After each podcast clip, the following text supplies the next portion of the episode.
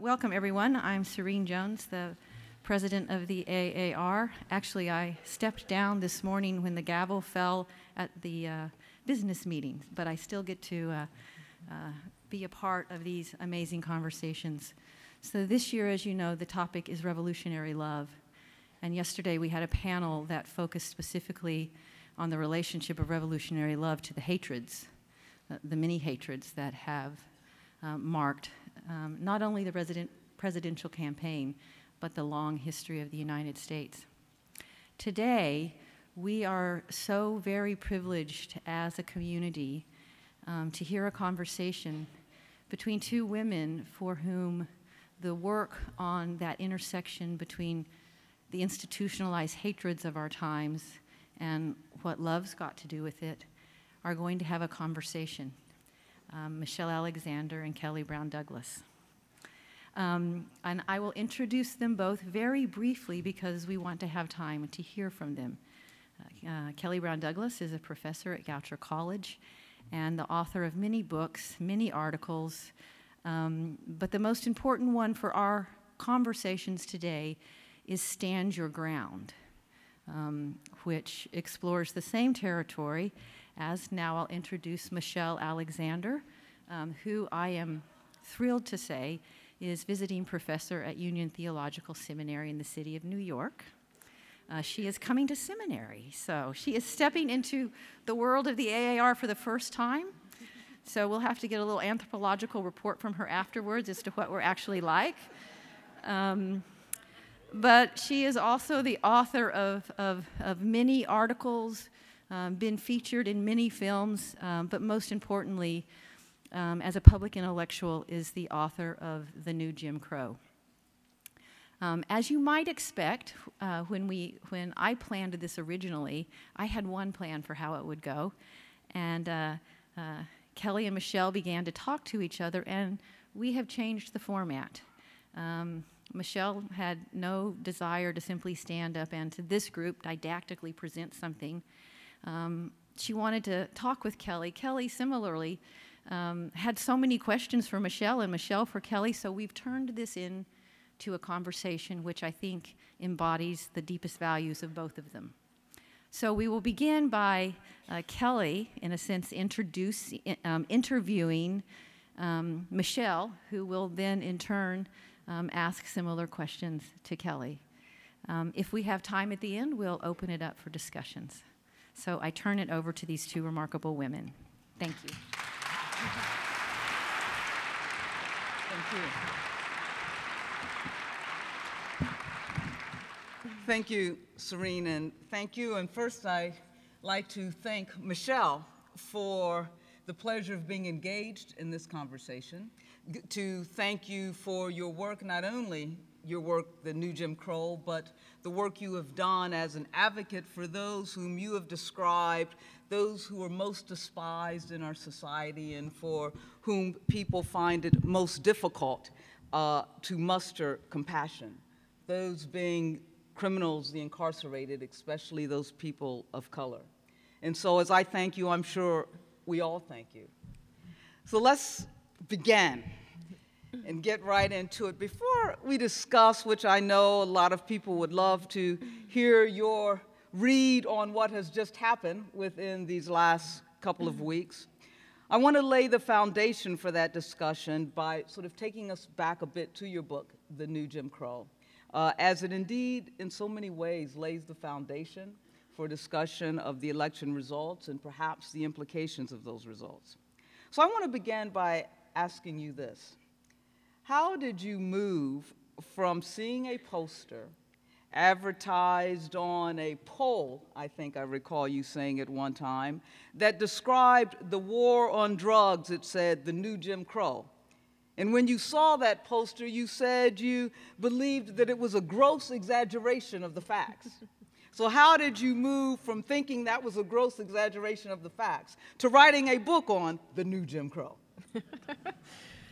well, yes. You know, I began my book by reflecting on the fact that literally on the first day of my new job as director of the Racial Justice Project for the ACLU in California, I was rushing to catch the bus and I saw that sign and I looked at it and shook my head and thought to myself, yeah, the criminal justice system is racist in a lot of ways, but it doesn't help by making such absurd comparisons to Jim Crow. Um, you know, and then I cross the street, hop on the bus to my new job, directing the Racial Justice Project. And, you know, when I began my job there, I wasn't ignorant um, about the prevalence of racial bias in our criminal justice system or, you know, in society generally.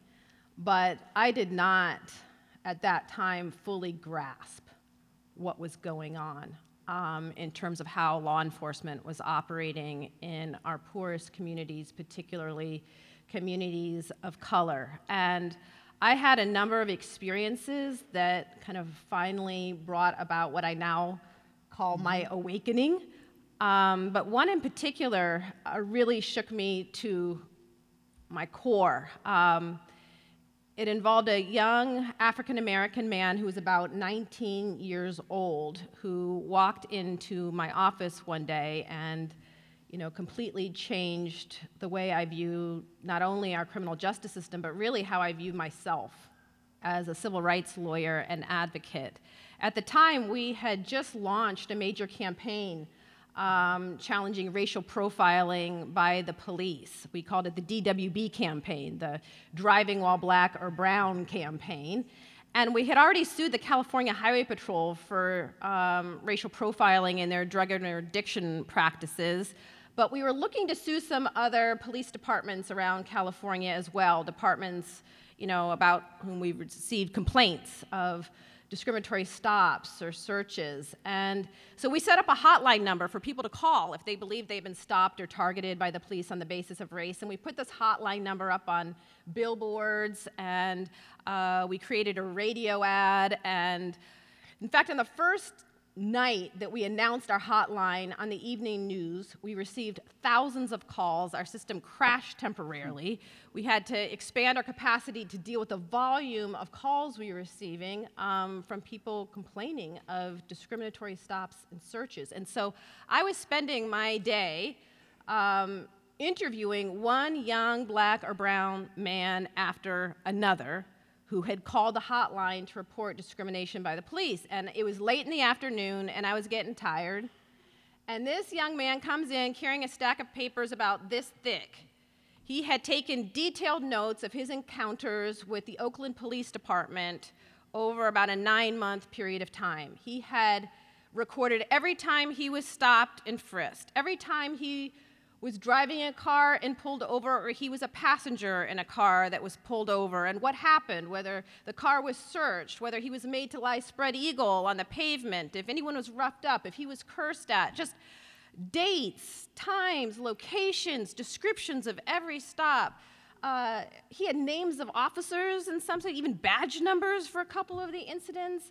He had names of witnesses, who was in the car with him, who was on the street with him, so we could follow up. Just an unbelievable amount of documentation in detail about this pattern of stops that he had experienced. And so, as a lawyer, I started to get a little excited. and I said, You know, tell me more, tell me more. And I started thinking, you know, I think he's our dream plaintiff. He's the one. We've been thinking about filing a class action suit against the Oakland Police Department. He could be our lead plaintiff. And I'm listening to him and I'm thinking, he's perfect. He was a good looking young man, thinking the media is going to love him. He was well spoken. And then he said something that made me pause.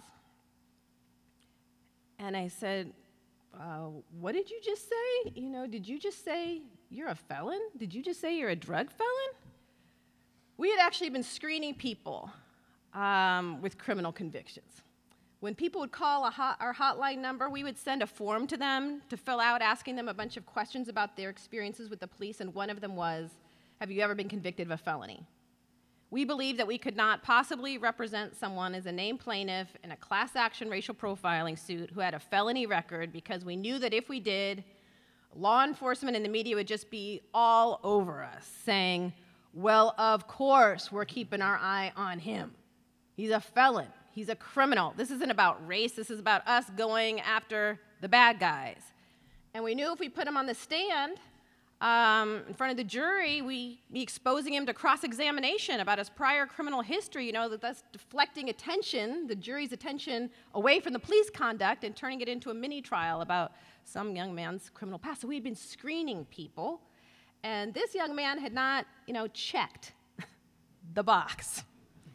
And so I'm looking at him, just saying, "Whoa, whoa! What, what are you, what are you saying right now? You're, you're a felon. You're a drug felon." And he gets really quiet and he just staring down at the table. And then finally he looks up and he looks me right in the eye and he's like, Yeah, yeah, I'm a felon. But let me tell you what happened to me. The police planted drugs on me and they beat up me and my friend. He just starts telling me this whole story about how he was framed by the police and police were planting drugs on him and him and his friend. And I was like, Oh, whoa, whoa. I am sorry. I cannot represent you as a felon. And I tried to explain to him, so sorry, I hope you can understand, yada, yada.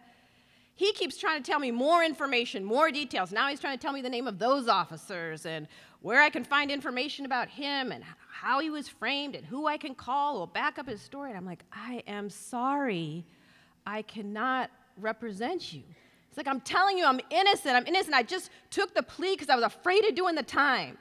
I just took the plea. They told me, you know, if I just took the plea, I could just walk straight out of there. Just walk out with just felony probation. I could just walk straight out of there. But, you know, I, I, I, I was scared of doing the time. They was telling me I'd, I could do 10, maybe 15 years in prison for this. But I, if I just took the plea, I could walk out.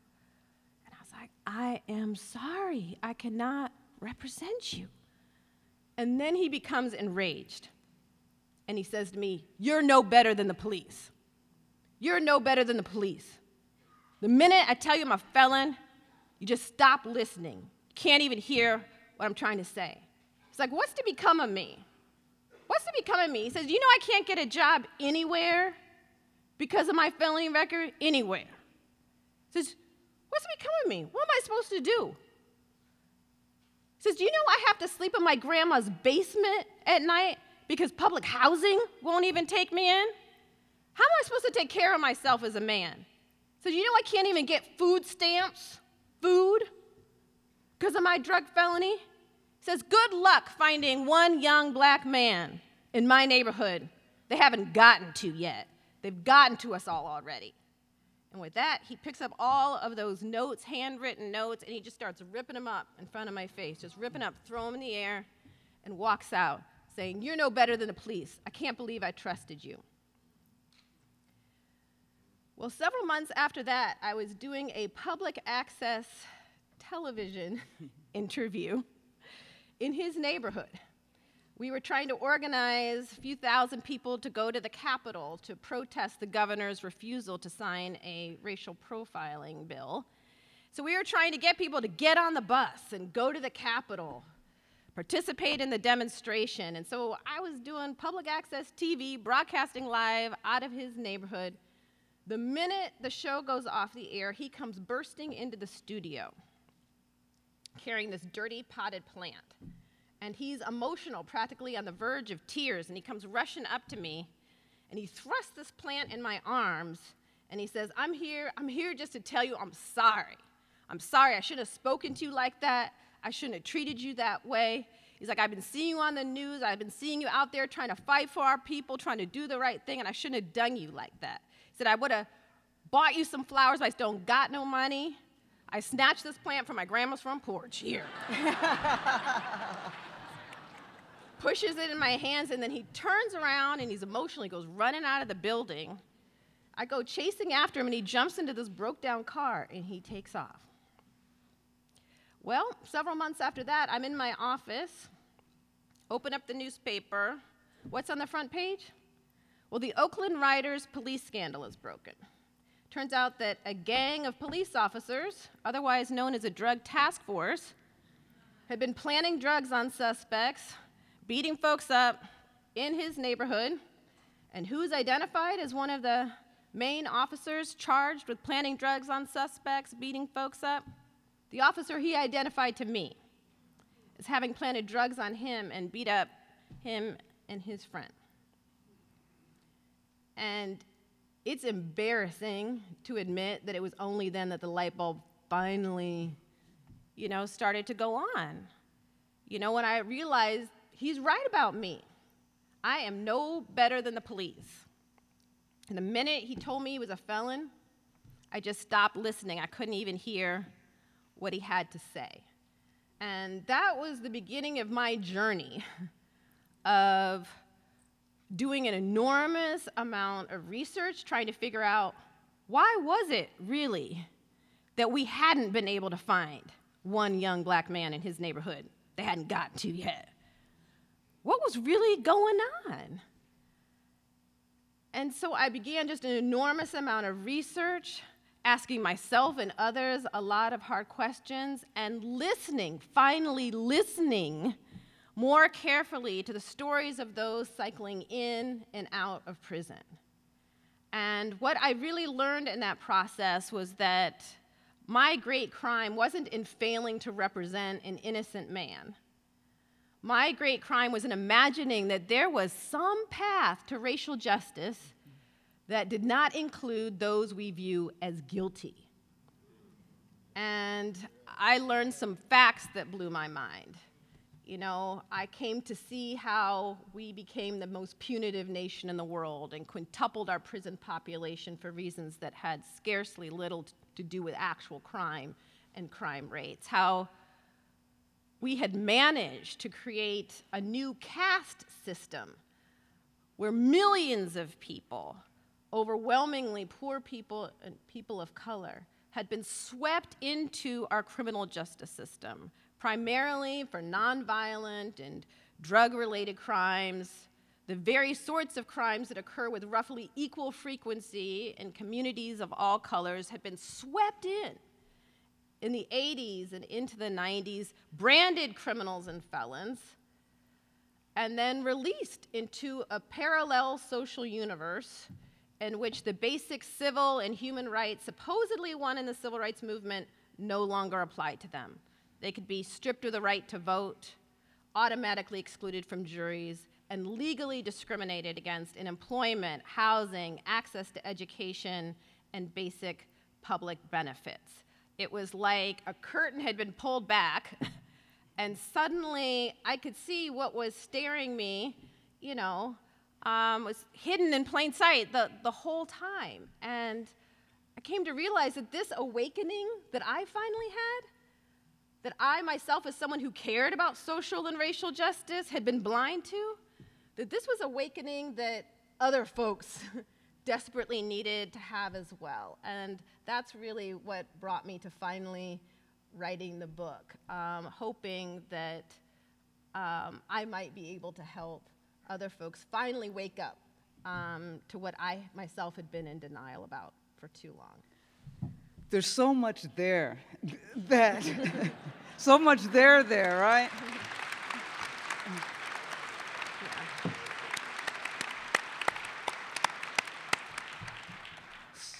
So much there i want to follow up on and one of which is this awakening that you had because you will later call for revolutionary change in consciousness. I want to put that for a minute on the back burner, knowing that we're going to come back to that and ask you, stay, stay with this book, your book for a moment. Uh, one, what was the most surprising thing that you discovered in terms of our criminal justice system? And if I can tack another question on with that, as you, you discuss in your book and uh, in many other places, of course, the way in which uh, the Clinton presidency essentially created the prison industrial complex, or at least gave it a great big boost.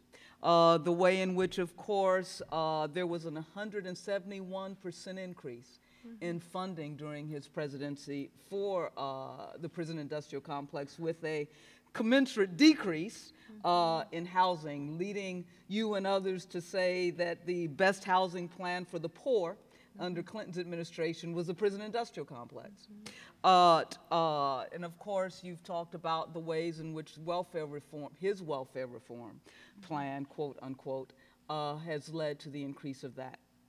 So now we see President Obama, who's tried to roll back in some respects those uh, policies under President Clinton. One with uh, pardoning, with his uh, uh, uh, commuting sentences, trying to get rid of solitary confinement, particularly for juveniles, uh, fair sentencing practices, ban the box where you said the guy couldn't get a job because he has to check off whether or not he's a felon. And of course, President Clinton, uh, President Obama has tried to eliminate that.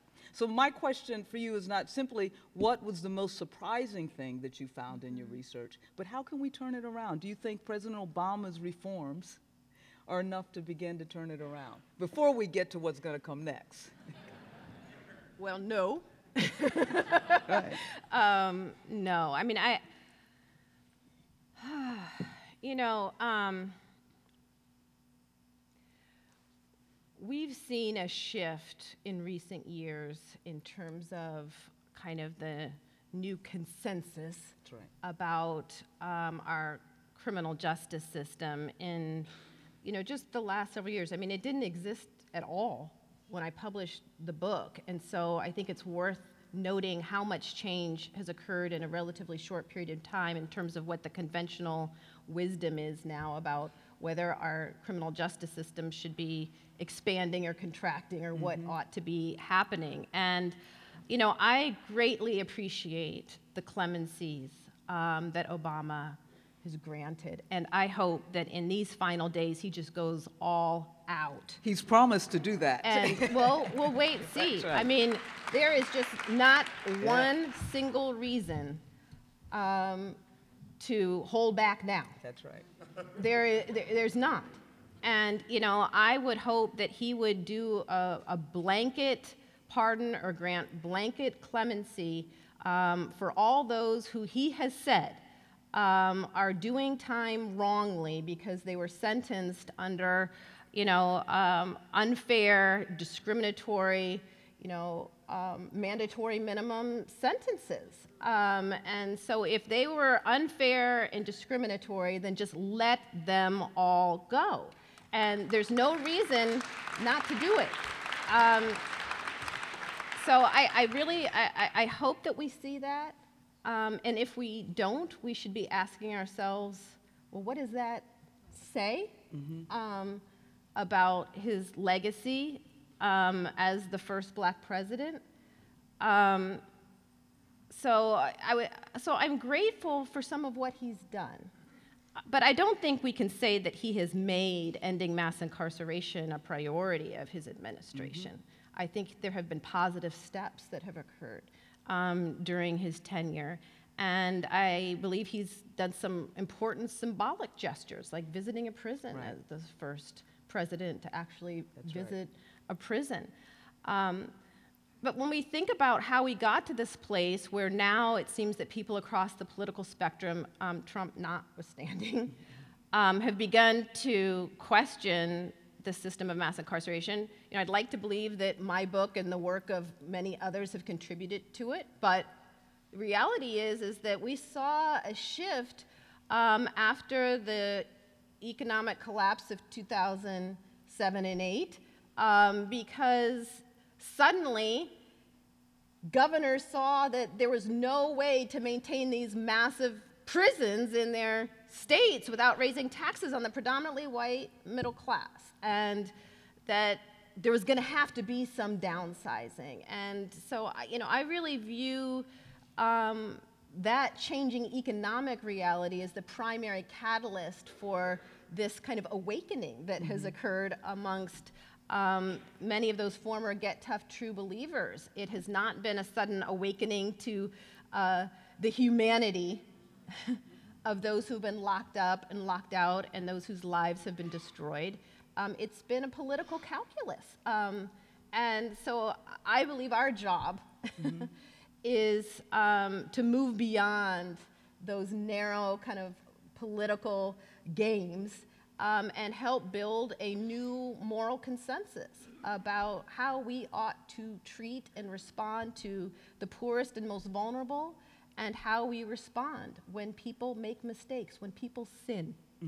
Um, what is our response as a collective, as a nation, and in our communities? And that's a conversation um, that I wish had begun, um, you know, years ago. Um, but we have an opportunity, I believe, um, to really force that conversation now. How do you suppose we can force that conversation, particularly in the times that are coming under the Trump administration? We have, for instance, he's nominated the Attorney General Jeff Sessions, who has been very clear Yeah. uh, in showing himself to favor Trump's law and order policies, is called uh, Barack Obama's commutations and pardons uh, ridiculous and reckless, uh, and has been amongst the senators who are currently uh, trying to uh, prevent uh, the law that will again uh, allow for fair sentencing. So how, how do we begin? Well, you know, I, I think that it's a, it's a process of cultural transformation. And so, you know, I told you when we began this conversation, that, uh, when we agreed to do this conversation, that I really wanted you to talk about your work as well, because I find that your book, Stand Your Ground, is such an important contribution to thinking about kind of our culture, American culture, with respect to, um, you know, its punitive impulses um, to poor people and people of color. And so, if you would please share a little bit about the thesis of your book. I thought I was going to get work. out of that. yes. Um, you know, I'd, I'd really love, I'd love to respond to that. Can you share the thesis of your book and what stand your ground culture is in your view? Because Yes. that to me is what ultimately needs to be transformed, that culture. Thank you for asking. I thought I was going to get out of this today, however. But no, I think, and actually to go back to something that you said about uh, a change of consciousness, right? Because it's very clear, and I agree with you on this matter, that something more is going on. And that's precisely what led me to write Stand Your Ground. Uh, because the recognition after the Trayvon Mar- Martin, uh, not simply his murder, but the way in which his murder and the way in which he was characterized in the news. And I could not understand how other people couldn't see, which that would seem so obvious to me. One, that Trayvon Martin was simply a teenage boy, being a teenager, trying to get home. And if someone else, a stranger, comes up to you in an aggressive manner, then you are going to respond by running or whatever, talking, protecting yourself, or being a teenager. So I first recognized that which I already knew, but you see it in a starkly different rea- way sometimes, and maybe it was because at the time my son was a teenager, that he didn't have the right to be a teenager. As other black teenagers don't have the right to be a teenager. You can get killed being black and a teenager. The other thing that startled me was the discovery that he was the one going home. He was the one closest to his home. If anyone had the right to stand the ground, it was he, because it was his ground.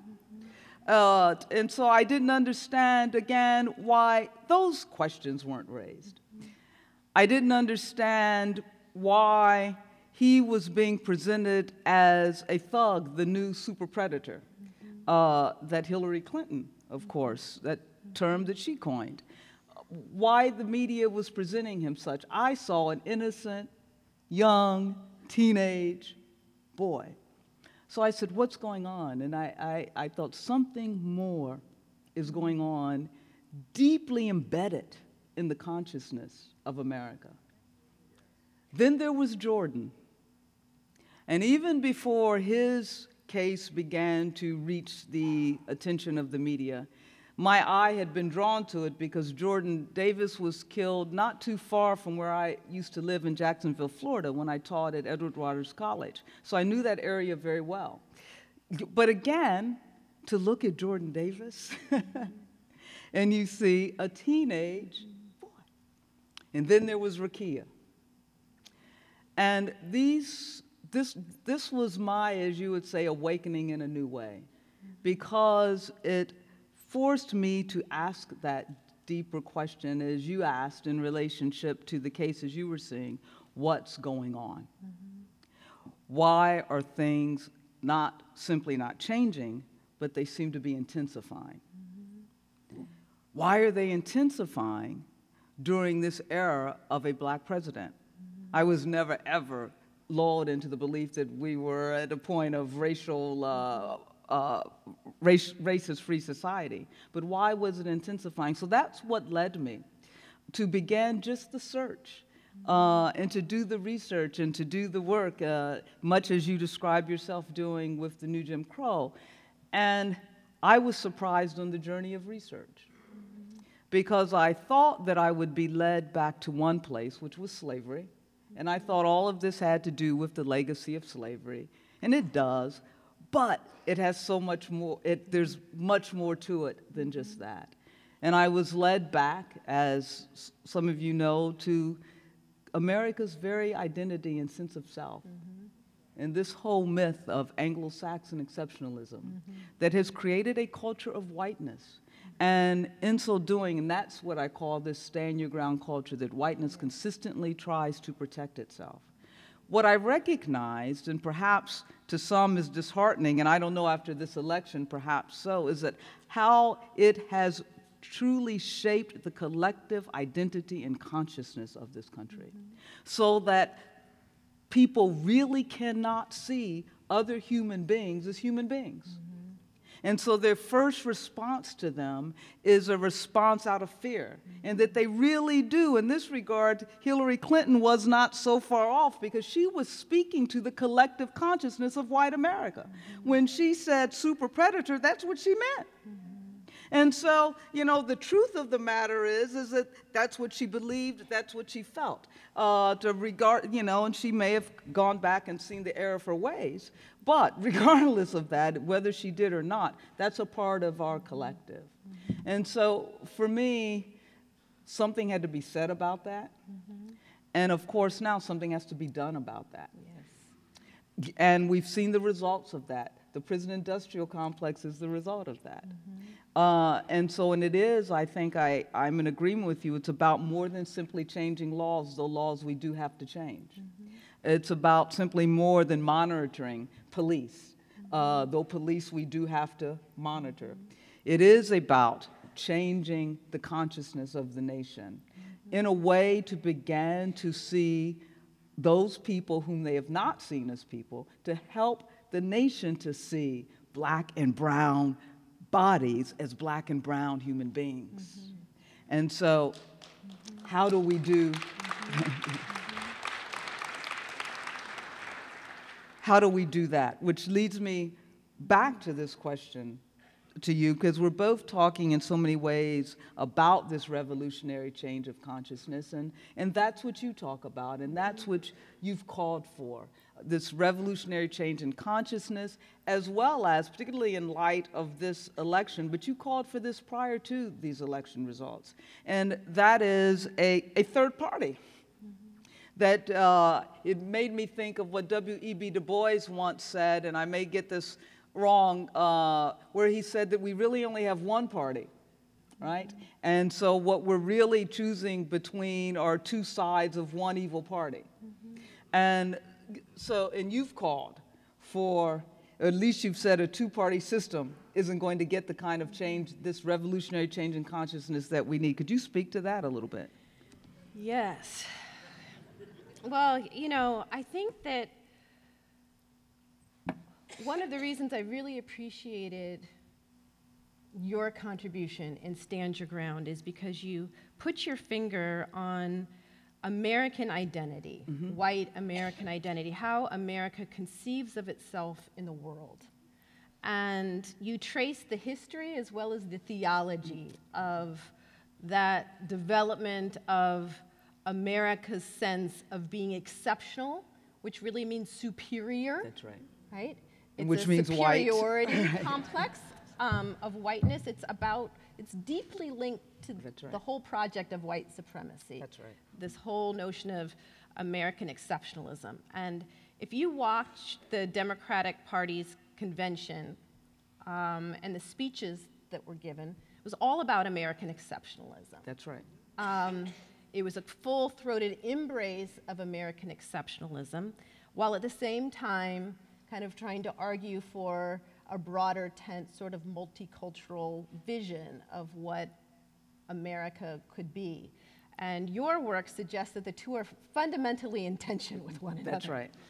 Um, I believe that revolutionary change is possible and is necessary if we are ever going to birth a nation that truly views every human being as though their life and voice matters. Um, the current Constitution is not adequate to the task. Our two party system is not adequate to the task. Our two party system encourages an us versus them and good versus evil um, framing of the problems and struggles and forms of suffering that people face.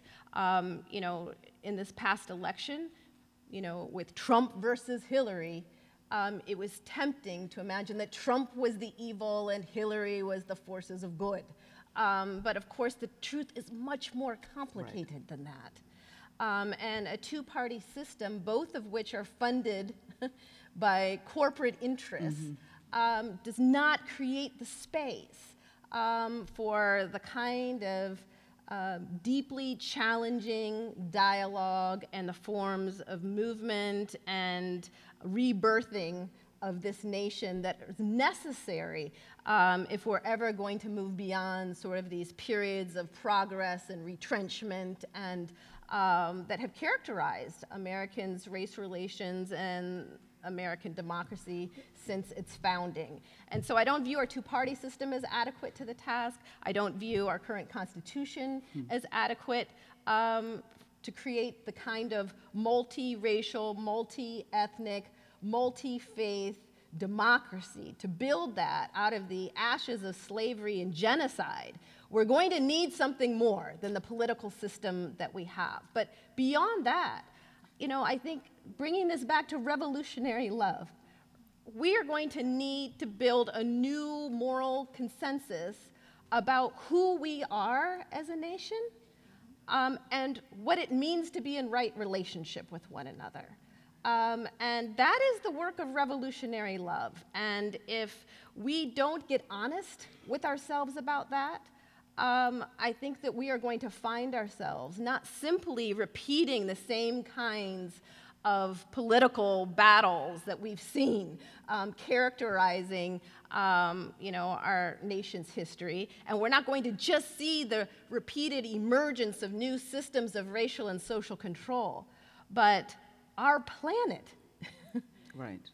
Um, is, is in danger um, if we don't wake up to the necessity of embracing a kind of truly revolutionary um, way of being and moving in the world that is grounded not simply in power and politics, but instead um, in a deeply rooted love that for me is not about emotion um, but it's about recognizing the divinity within the other. Um, and when we come to recognize that we are all children of God, including the kid sitting in solitary confinement, um, including the man who's about to be deported, um, including those who we have been taught to demonize and despise, um, we are going to continue these patterns um, in the United States because as a nation we are born of slavery and genocide and the belief that some of us are not worthy of care, compassion, or concern. Yeah.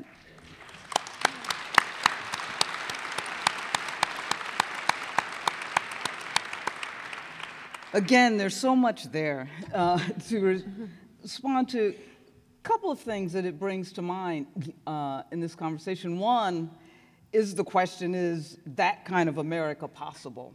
One of the things that your work has helped me to understand and see even more deeply, I talk about in my work the myth of Anglo Saxon exceptionalism g- that has driven this country and that has created uh, this, no, this white culture, which I call stand your ground. But what I'm beginning to understand is there's another myth that is a competing myth, uh, and maybe it's just a, a false dream, and that is the myth of American democracy. Mm-hmm. And the myth that we've had that, mm-hmm. right? And ever, exactly. Mm-hmm. And so we know that from our country's very foundation, they, it was very, made very clear that there were certain people who would be accepted into the democracy and others who were not, which of course means that it's not a democracy, that this liberty, justice, and freedom for all. So one of the questions that I'm now beginning to have is which myth is sort of uh, the one that we intend to live into, uh, and which will truly only be a myth.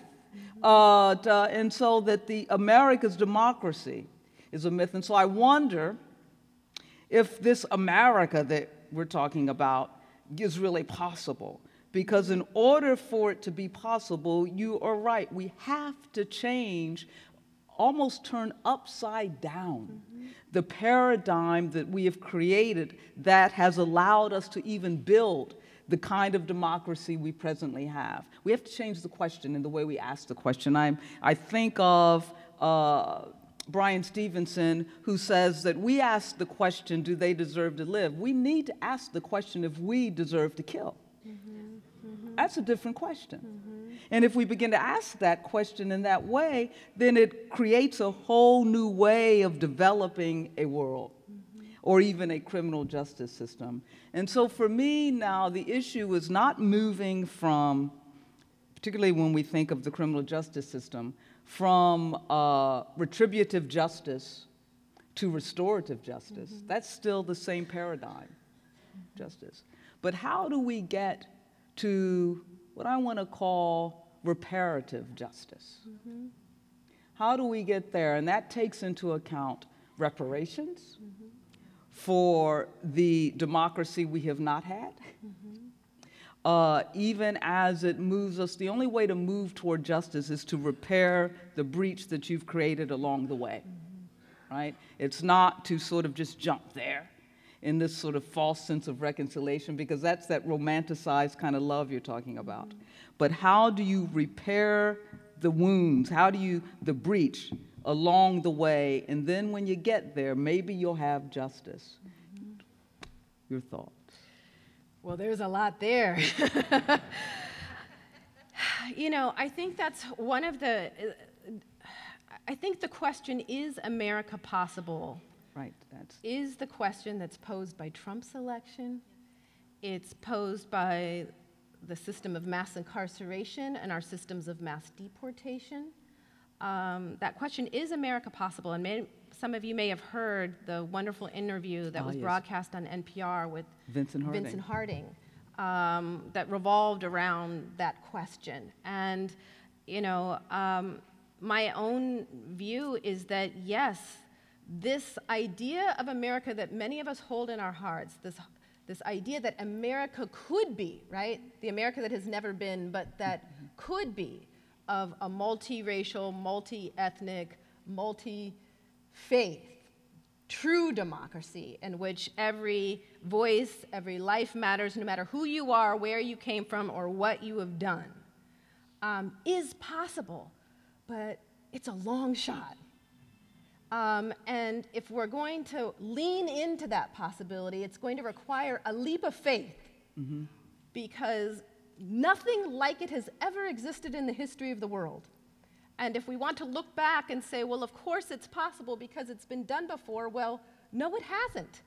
Um, there has never been um, a democracy, a truly inclusive democracy that honored the dignity and value of every human um, that has emerged from slavery and genocide. It has not happened. Now, is it possible? I believe it is, um, but it's going to require the work of faith, right? It's Right. going to require us um, to have radical imagination um, and act with great courage and um, to really stand with, in deep solidarity, um, with the least of these, right? Um, there is no other way. There's no, uh, there's no other path to that goal. And so the idea that we can get there simply by kind of tinkering with the machine around the edges, right. whether it's our criminal justice machine or our political machine, um, and fix it in that way, I think is just deeply misguided. And we have to embrace the notion that this work is revolutionary. And there's a wonderful scene um, in the recent Black Panthers um, documentary that shows kind of Fred Hampton standing in front of an audience saying, I am a revolutionary. I am a revolutionary, trying to get the audience to kind of claim the identity. You see slowly one after another person standing, and it's a powerful emotional scene standing up. I am a revolutionary. Um, the scene is so powerful because it takes great courage knowing that once you claim that, um, that you're going to have to be willing to take risks and have to be willing to stand outside of the mainstream and have to be willing um, to be the foolish one, the unreasonable one. Um, you know, in the circles of your family or in spaces of concern, you're putting yourself outside on the margins. Um, but you will not be alone there um, because you find that there are millions of people who are already there and who are willing and eager um, to join in a movement that is grounded um, in revolutionary love. And that is what gives me hope. You know, when I travel around speaking all over the country about the necessity of building a movement to end mass incarceration, everywhere I go, I find extraordinary people who are doing brilliant, courageous work, often people who have been released from prison just months or years ago, saying, I am determined to ensure no one else will have to go through what I have gone through. I am willing to stand um, with my people, my community, and to do the work that is necessary um, to transform our consciousness, to imagine, uh, reimagine what justice looks like, and try to build um, from the bottom up. Um, something that is a new America. Yeah, let me say, as you say that, perhaps there's another myth that needs to be exposed because there is a community that ought to be the center of that revolutionary change and claims by who they call themselves that they are and that they're willing to have the courage to do that, and that's the faith community, that's the church. And so maybe there's a myth that there is a faith community or a church in America Be- because. Mm-hmm. Because it seems to me that that's the role of, of the church, and so that there has to be a decision made by many institutions of faith, and as I often say, and that is whether or not they are simply social institutions that happen to be religious, or if indeed they are in fact religious institutions or in fact churches. Because it seems to me particularly if we now that you're entering seminary and we'll talk sort of end i hope with that discussion if you're coming into uh, into the seminary but it seems to me particularly uh, we're talking about the christian community that their central symbol the cross is indicative of this radical, radical solidarity mm-hmm.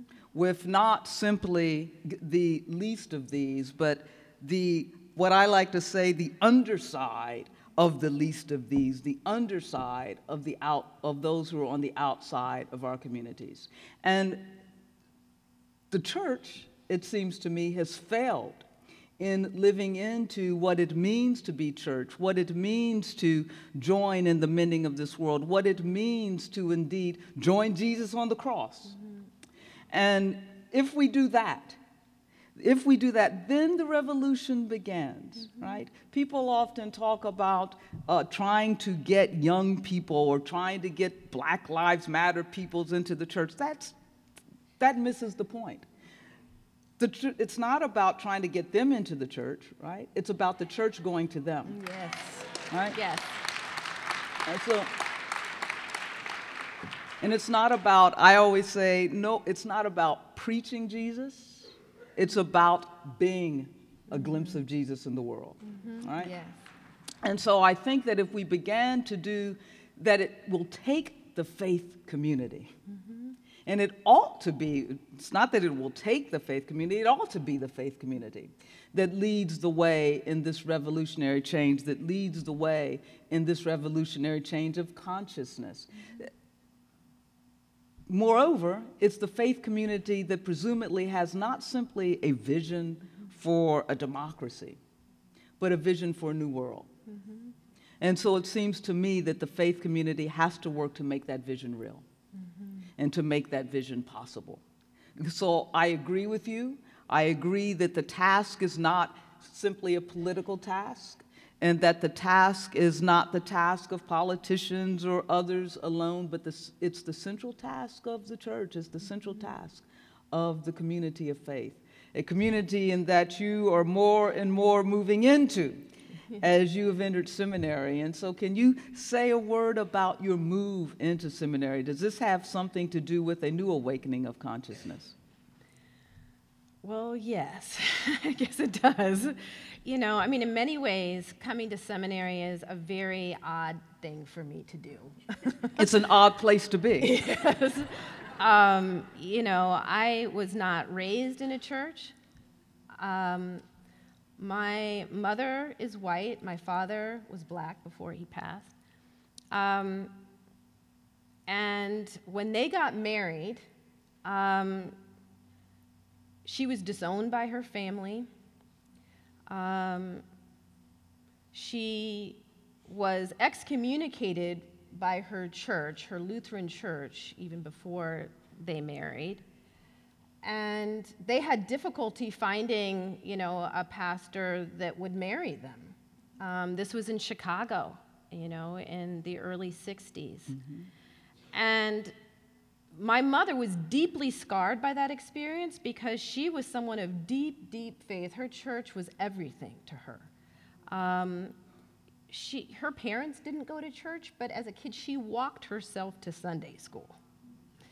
And um, after growing up in that church, to face being excommunicated and to have her church not willing to marry her, and my father, um, she really, and my father, um, you know, had such a crisis um, of, of faith that they didn't believe in established, organized religion. They said, yeah, you know, love Jesus, but recognize that you don't always find Jesus or find God in church. That's true. And, um, you know, more or less kind of Gandhi's sentiment I like your Christ, I do not like your Christians. um, you know, uh, your Christians are so unlike your Christ, I Right. think was his. I was raised to be deeply skeptical of organized religion, um, and yet my parents raised me with a very strong spiritual foundation. And so I've had trouble over the years going to church. I sit often as a skeptic um, and have had trouble um, opening myself um, to religion um, in that way. But over the last, you know, several years, this journey that woke me up to the material reality of mass incarceration and the existence of a new caste system has slowly led me to an awakening to the spiritual dimensions of the crisis that we face. And, um, you know, it really began after my book was published and I was on kind of the book tour going from city to city to city to city. And at first, you know, when my book was first released, I couldn't get anyone to listen. Right. I mean, for the first two years, I was speaking to half empty church basements, you know, hoping, praying someone would show up and listen.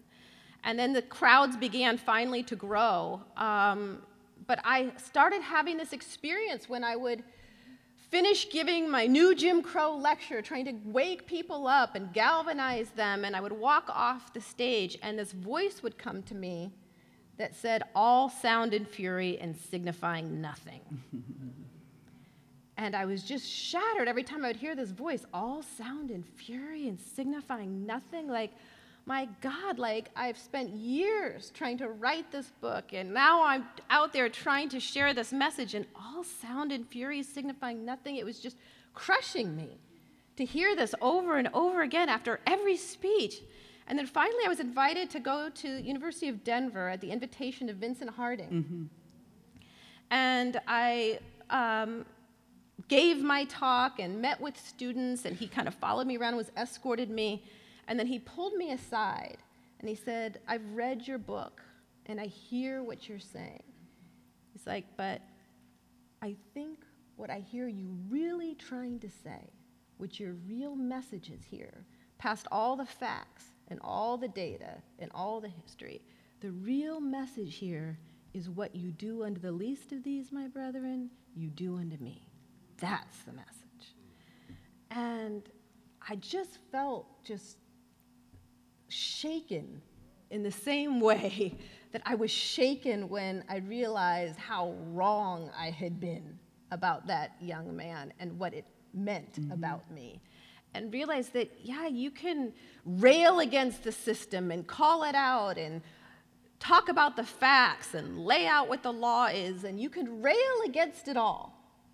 But in the end, it is all sound and fury, um, signifying nothing if it isn't really coming from that place of revolutionary love, if you aren't offering a path um, that is rooted in the recognition of the divinity of each and every one of us and the necessity of building a movement grounded in that reality, it's all sound and fury and signifying nothing. These systems will keep replicating ourselves, and nothing in the end will truly change. And that helped to begin my own kind of path back towards um, a spiritual journey um, and a seeking of faith, and also, I think, helped me to see the necessity, as you say, of people of faith and people of conscience kind of finding their voice and identifying themselves mm-hmm. as real revolutionaries in this moment because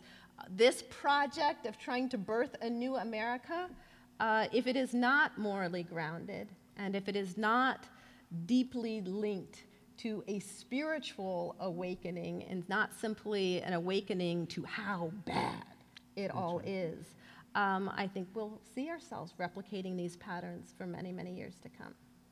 With that, I agree. I think that brings us, brings us to the, you can jump in.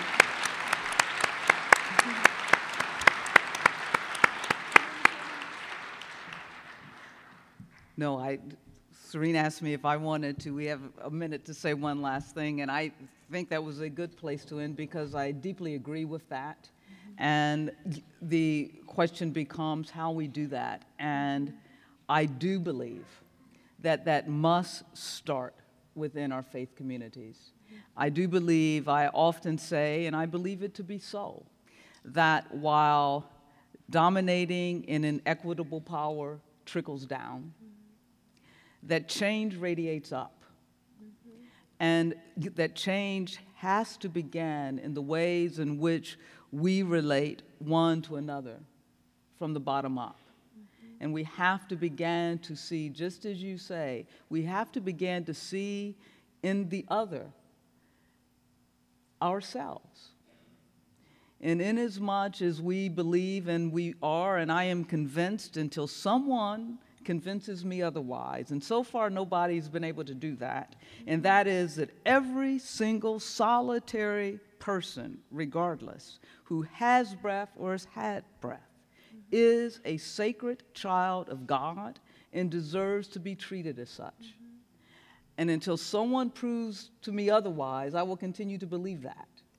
And therefore, I think that if we see ourselves as sacred children of God, then we have to see ourselves in the other mm-hmm. and the ones in which we call. And until we do that, I agree with you, things are not going to change. We have to change the web of relationships from below. And I like to live by this sort of reverse golden rule, the golden rule of which every religion has its own version of the golden rule. And so if we would all only live in accordance to our versions of the golden rule, but the golden rule being uh, do unto others as you would have them do unto you. And I like to say, don't withhold from another that which you would not want withheld from yourself. If you don't want love withheld from you, don't withhold it from another. Mm-hmm. And so it's only there, I think, if we begin there, that we can really begin to create not simply a new America, mm-hmm. but a new world. Mm-hmm. And so I agree with you. Mm. Okay.